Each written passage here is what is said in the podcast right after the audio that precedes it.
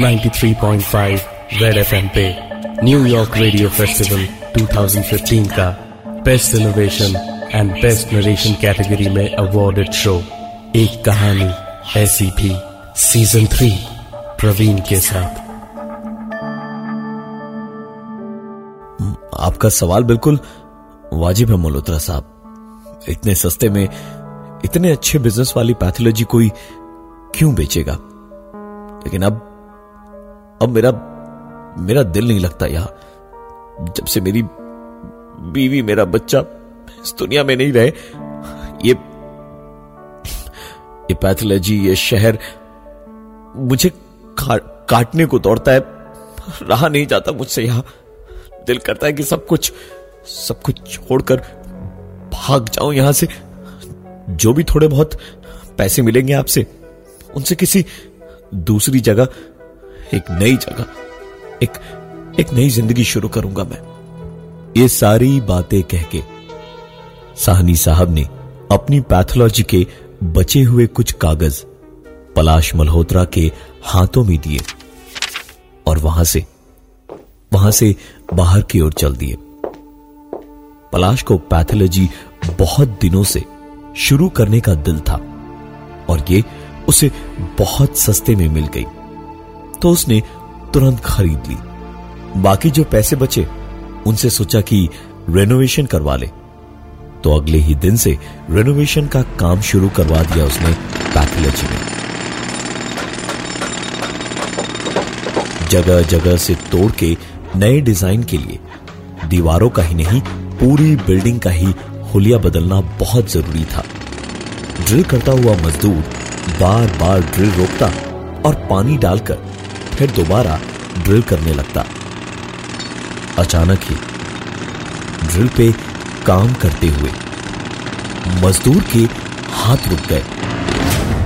दीवार में जहाँ वो ड्रिल से छेद कर रहा था, वहाँ से अचानक सीमेंट और ईट के टुकड़ों और धूल के साथ खून निकलकर बाहर आ रहा था। वो मजदूर चीखा और वहाँ से बाहर भागा। और पलाश से आकर कहा, साहिब साहिब दीवार से दीवार दीवार से खून आ रहा है, साहिब. पलाश की आँखें ये सुनते ही सिकुड़ी और उसने चिढ़कर कहा, क्या बकवास कर रहा है? शराब पिए क्या तुमने? दीवार से खून आ रहा है। चल दिखा दिखा मुझे कहाँ से खून आ रहा है. मजदूर के साथ पलाश और उसका मैनेजर अंदर गए।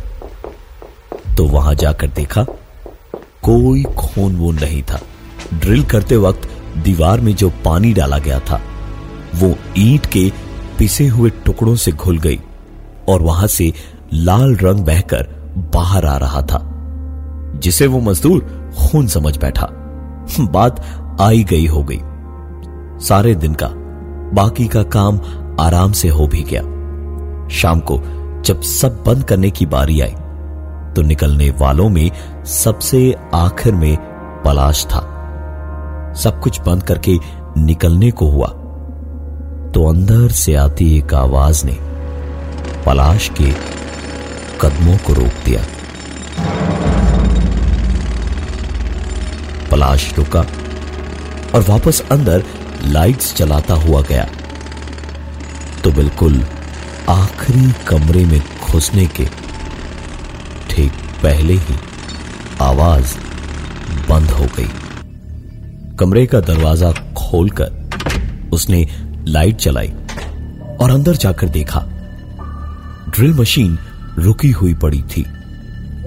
ड्रिल की नोक और दीवार खून से सने थे। पलाश वहाँ से लाइट्स बिना बुझाए ही बाहर भागा और बाहर का ताला लगाकर गाड़ी में बैठ के गाड़ी स्टार्ट करने की कोशिश करने लगा।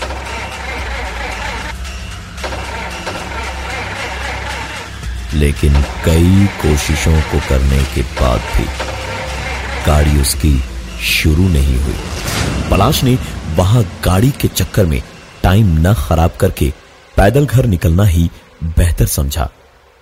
गाड़ी के शीशे चढ़ाकर गाड़ी को लॉक करके पलाश वहाँ से घर को पैदल ही निकल पड़ा। रात काफ़ी हो चुकी थी। पूरा रास्ता सुनसान था।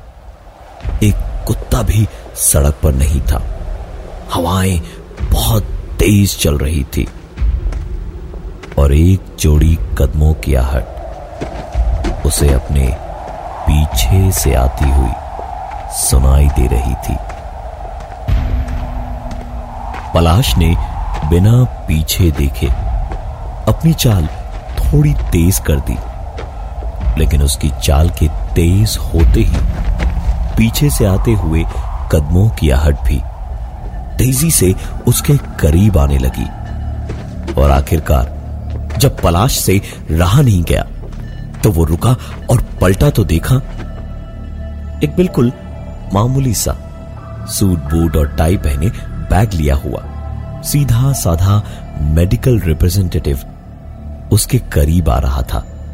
पलाश के मुड़ते ही मुस्कुराकर उसने एक पर्चा आगे करके कहा मल्होत्रा साहब जरा बताएँगे ये एड्रेस कहाँ पे पड़ेगा? पलाश ने पर्चा लेकर देखा और पता देखते ही जैसे वो अपनी नींद से जागा। वो आदमी न सिर्फ़ उसका नाम जानता था बल्कि पर्चे पर लिखा पता पलाश के घर का ही था। पलाश ने तुरंत अपना सर उठाकर देखा तो वो आदमी वो आदमी वहाँ दूर दूर तक कहीं नहीं था। पलाश वहाँ से घर की ओर भागा। भागते भागते रास्ते में लड़खड़ा के पलाश गिरा। सर पे चोट लगने से वहीं पर बेहोश हो गया।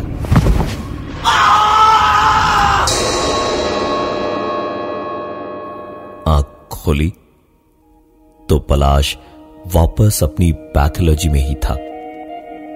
पैर में भयानक उसके दर्द था। उठने गया तो दर्द से एक चीख निकल गई। पलाश को याद ही नहीं आ रहा था। कि वो पैथोलॉजी में कैसे पहुँचा। पलाश ने पूरी ताकत और हिम्मत बटोरी और भयानक दर्द के बावजूद उठकर खड़ा हुआ और लगड़ाता हुआ। किसी तरह एक टांग पे खिसकते हुए पलाश पैथोलॉजी से बाहर निकला और वापस घर की ओर जाने लगा। सारी चीज़ें याद करते करते चलते हुए पलाश यही सोच रहा था कि आखिरकार जो कुछ भी हुआ, वो सचमुच हुआ या वो कोई सपना देख रहा था। आखिरकार वो वापस पैथोलॉजी में कैसे पहुँचा? वो आदमी जिसने पता पूछा था, वो कहाँ गायब हो गया? और अगर पलाश को नुकसान पहुंचाना था तो उसे नुकसान क्यों नहीं पहुँचाया? पलाश यही सब सोचता हुआ सड़क पे रात के अंधेरे में उस सुनसान सड़क पे चला जा रहा था, जहाँ झिंगुरों की आवाज़ के साथ साथ रह रह के कुत्ते भौंक रहे थे। पलाश एक मोड़ पे मुड़ा ही था। जब पलाश ने सामने एक दुकान के शीशे में अपने पीछे उसी आदमी को दोबारा देखा।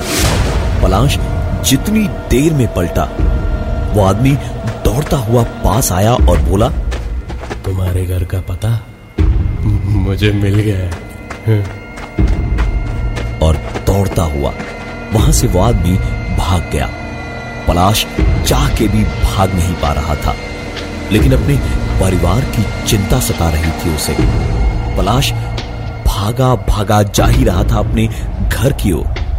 लेकिन किस्मत में किस्मत में आज कुछ और ही लिखा था। एक बार फिर से।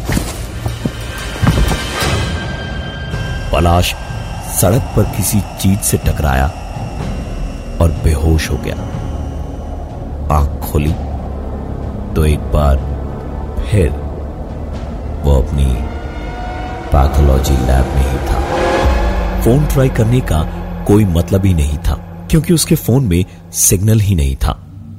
लैंडलाइंस अभी तक पैथोलॉजी के रिनोवेशन के चलते चालू नहीं हुई थी। पलाश एक बार फिर वहाँ से बाहर निकल के अपने घर की ओर भागा और इस बार किस्मत ने भी साथ दिया। पूरे रास्ते दौड़ते, भागते जाते जाते रह रह के पीछे मुड़ मुड़ के पलाश देख रहा था। लेकिन आगे पीछे दाएँ बाएँ, कहीं पर भी, उस आदमी का कोई पता नहीं था। बिल्डिंग के पास पहुँच के पलाश की सांस में सांस आई कि चलो, सब ठीक ही लग रहा है।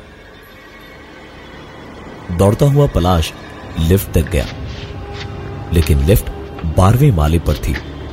लिफ्ट जब तक नीचे आती, उतनी देर में पलाश आराम से अपने दूसरे मालिक के फ्लैट तक पहुँच जाता। पलाश एक सीढ़ी छोड़कर कूदता हुआ पहले माले पे ही पहुँचा था, जब पीछे से लिफ्ट निकली। और वही आदमी उस नीचे जाती लिफ्ट से चिल्लाकर बोला, घबराइए मत मल्होत्रा साहब। आपकी बिटिया ने खाना खा लिया है। पलाश दौड़ता भागता हुआ उस लिफ्ट के पीछे गया, पर उस लिफ्ट में अब कोई नहीं था।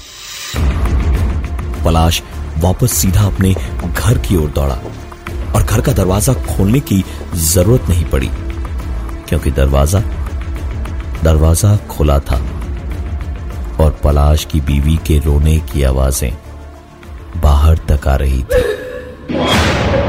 सामने पलाश की, छह साल की बेटी प्रिया की लाश पड़ी थी।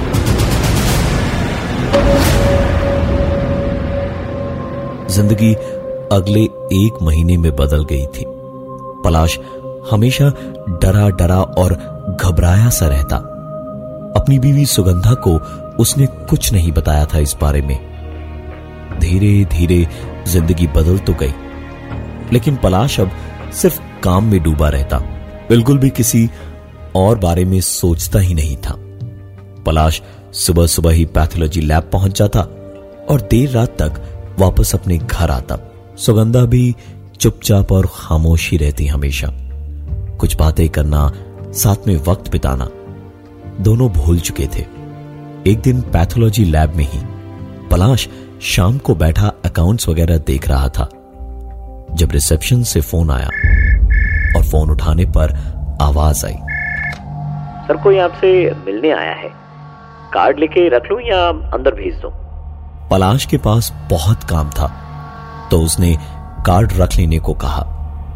दिन भर मेडिकल रिप्रेजेंटेटिव और बाकी दवाई की कंपनी से लोग आते ही रहते थे। पलाश ने भी सोचा कार्ड तो है ही। बाद में मिल लूँगा। देर रात, काम खत्म करते करते उसे आज काफ़ी वक्त लग गया।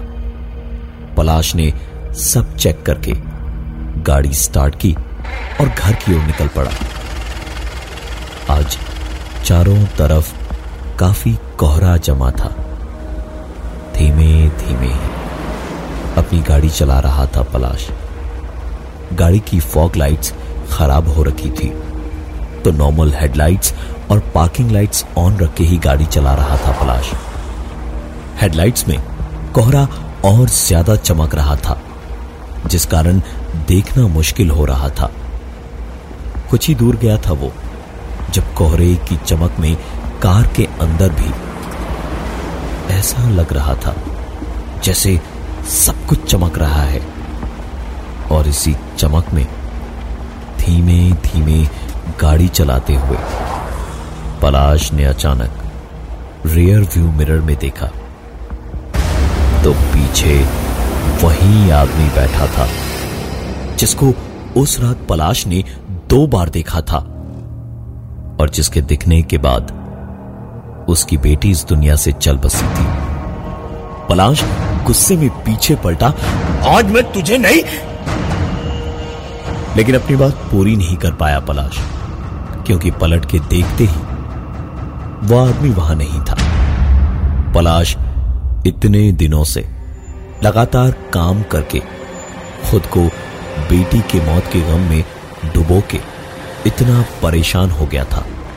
उसने इस हादसे के बाद अपनी गाड़ी साइड में रोकी और उतरकर सड़क के कोने में बनी एक बेंच पर बैठ गया। कुछ देर वहीं बैठा रहा जब उसका फ़ोन बजा। उठाया तो उधर से बेहद जानी पहचानी एक आवाज़ आई। क्या सर? पैथोलॉजी में मिले भी नहीं कार्ड दिया तो फ़ोन भी नहीं किया। उस आदमी ने इतना कहते के साथ ही फ़ोन काट दिया। पलाश वापस फ़ोन करता रह गया लेकिन फ़ोन नहीं लगा। वो वहाँ से उठा और सीधा अपनी पैथोलॉजी लैब की ओर भागा। ढूंढ ढूंढ के परेशान हो गया। लेकिन उसे वो कार्ड नहीं मिला, जो आज रिसेप्शनिस्ट उसे देकर गया था। पलाश कुछ करे। इससे पहले ही उसका मोबाइल फिर से बजा। और इस बार उठाने पर उस आवाज़ ने कहा मल्होत्रा साहब, घर पे आप भाभी को अकेला छोड़ के आते हैं। कम से कम फ़ोन करके पूछ तो लिया करिए। ठीक है, नहीं है, कैसी है? पलाश अपनी बेटी को खोने के बाद अब अपनी बीवी सुगंधा को नहीं खोना चाहता था। तुरंत गाड़ी स्टार्ट करके उसी घने कोहरे में निकल पड़ा और घर पहुँच के दरवाज़ा अपनी चाबी से खोल के अंदर घुसा। पलाश की आँखें फटी की फटी रह गई। ज़िंदगी से उसका भरोसा उठ गया था। सामने डाइनिंग टेबल पर कांच टूटा हुआ पड़ा था। खून पूरे फर्श पे फैला हुआ था। और उस खून और कांच के टुकड़ों के बीच उसकी बीवी सुगंधा की लाश पड़ी थी। लाश पड़ी बेटी की मौत की सच्चाई से। इतने दिनों से भाग रहे पलाश के पास बची इकलौती दौलत। उसकी बीवी सुगंधा भी अब इस दुनिया में नहीं थी। पलाश के पास आज पैसा तो था। लेकिन किसके लिए? यही सोच सोच के पलाश पागल हुआ जा रहा था। उसके पास उसके पास अब कुछ नहीं था। अगर था तो सिर्फ़ गुस्सा, एक पागलपन, जिसकी वजह से बीवी और बेटी उससे छिन गए। पलाश चाहता था, बस एक बार उस आदमी की आँखों में आँखें डालकर पूछ सके कि आखिर उसने या उसकी बीवी बच्ची ने क्या बिगाड़ा था उसका जो उनके साथ उनके साथ ये सब हो रहा था। ऐसे ही रह रह के रोता हुआ पलाश बैठा हुआ था घर के एक कोने में।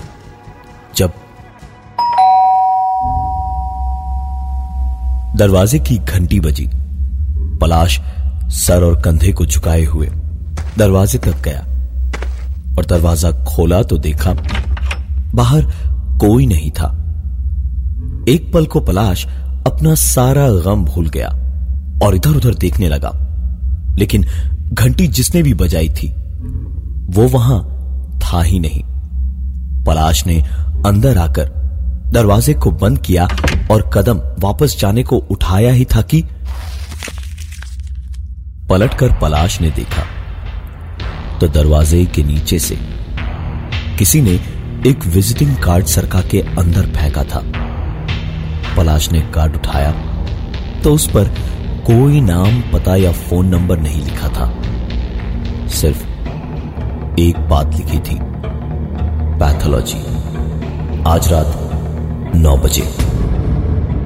पलाश समझ गया था कि इसका मतलब क्या है। उसने घड़ी देखी। उस वक्त रात के साढ़े आठ बजे थे। तुरंत निकल के उसने गाड़ी स्टार्ट की और निकल पड़ा अपनी पैथोलॉजी की ओर।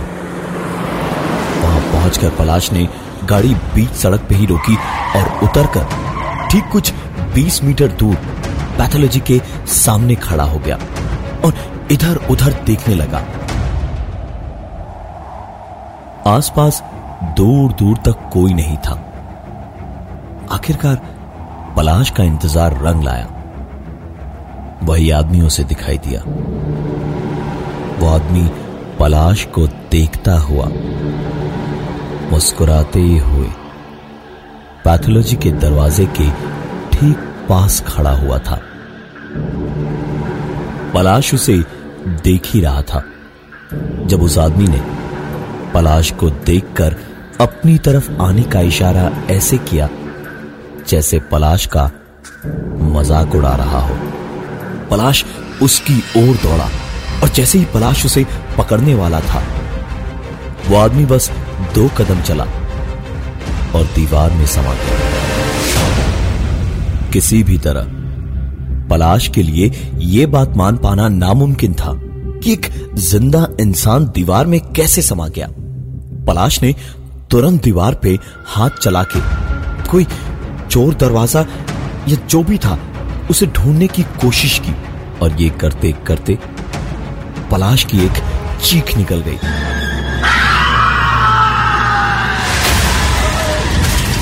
क्योंकि पलाश के हाथ पैर जैसे किसी ने दीवार से जकड़ दिए थे चाह कर भी पलाश हिल नहीं पा रहा था।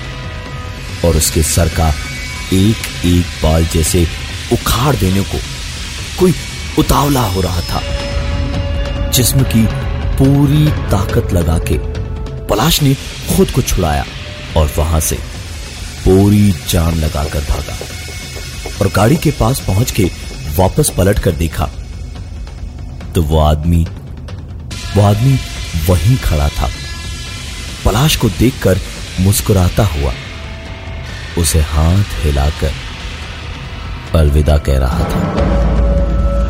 पलाश ने तुरंत अपनी गाड़ी स्टार्ट की और जेब से फ़ोन निकाल के, जिस साहनी साहब से पलाश ने पैथोलॉजी खरीदी थी, उन्हें तुरंत फ़ोन लगाया। फ़ोन उठाते ही पलाश हेलो भी बोल पाए। उससे पहले ही ठंडी और शांत आवाज़ में साहनी साहब ने कहा, पहले बच्चा, फिर बीवी। दोनों ही नहीं है अब। सात दिन के अंदर अंदर पैथोलॉजी बेच दो वरना अगली बारी तुम्हारी होगी। शहर छोड़ दो। मैंने भी यही किया था। बचने का यही सिर्फ़ एक रास्ता है। पलाश के दिमाग में वही एक बात याद आती रही जो साहनी साहब ने उसे इस पैथोलॉजी को बेचते वक्त कहा था। मेरी मेरा बच्चा इस दुनिया में नहीं पलाश समझ चुका था कि वो लड़ तो नहीं सकता ऐसी ताकत से। यहाँ से चले जाना ही बेहतर होगा। बहुत कोशिशें की लेकिन अगले सात दिन में पैथोलॉजी खरीदने कोई नहीं आया। पलाश मल्होत्रा। आज पुलिस की फाइल्स में गुमशुदा है। कई साल हुए। किसी को पता नहीं पलाश मल्होत्रा कहाँ गए और उनका क्या हुआ। इस पैथोलॉजी को खरीदने के लिए पलाश मल्होत्रा ने एक बैंक से लोन लिया था। लोन रिकवरी नहीं होने के कारण बैंक ने उनकी इस प्रॉपर्टी को नीलाम किया और जिसने भी इसे खरीदा उसने एक ही बात कही थी कि नीलामी में इतने सस्ते दामों में कोई जगह मिल सकती है, ये कभी नहीं सोचा। मैं हूँ प्रवीण, मैं हूँ प्रवीण, और ये थी आज की एक कहानी ऐसी भी। 93.5 रेड एफएम पे न्यूयॉर्क रेडियो फेस्टिवल 2015 का best innovation and best narration category में अवॉर्डेड शो एक कहानी ऐसी भी सीज़न थ्री प्रवीण के साथ।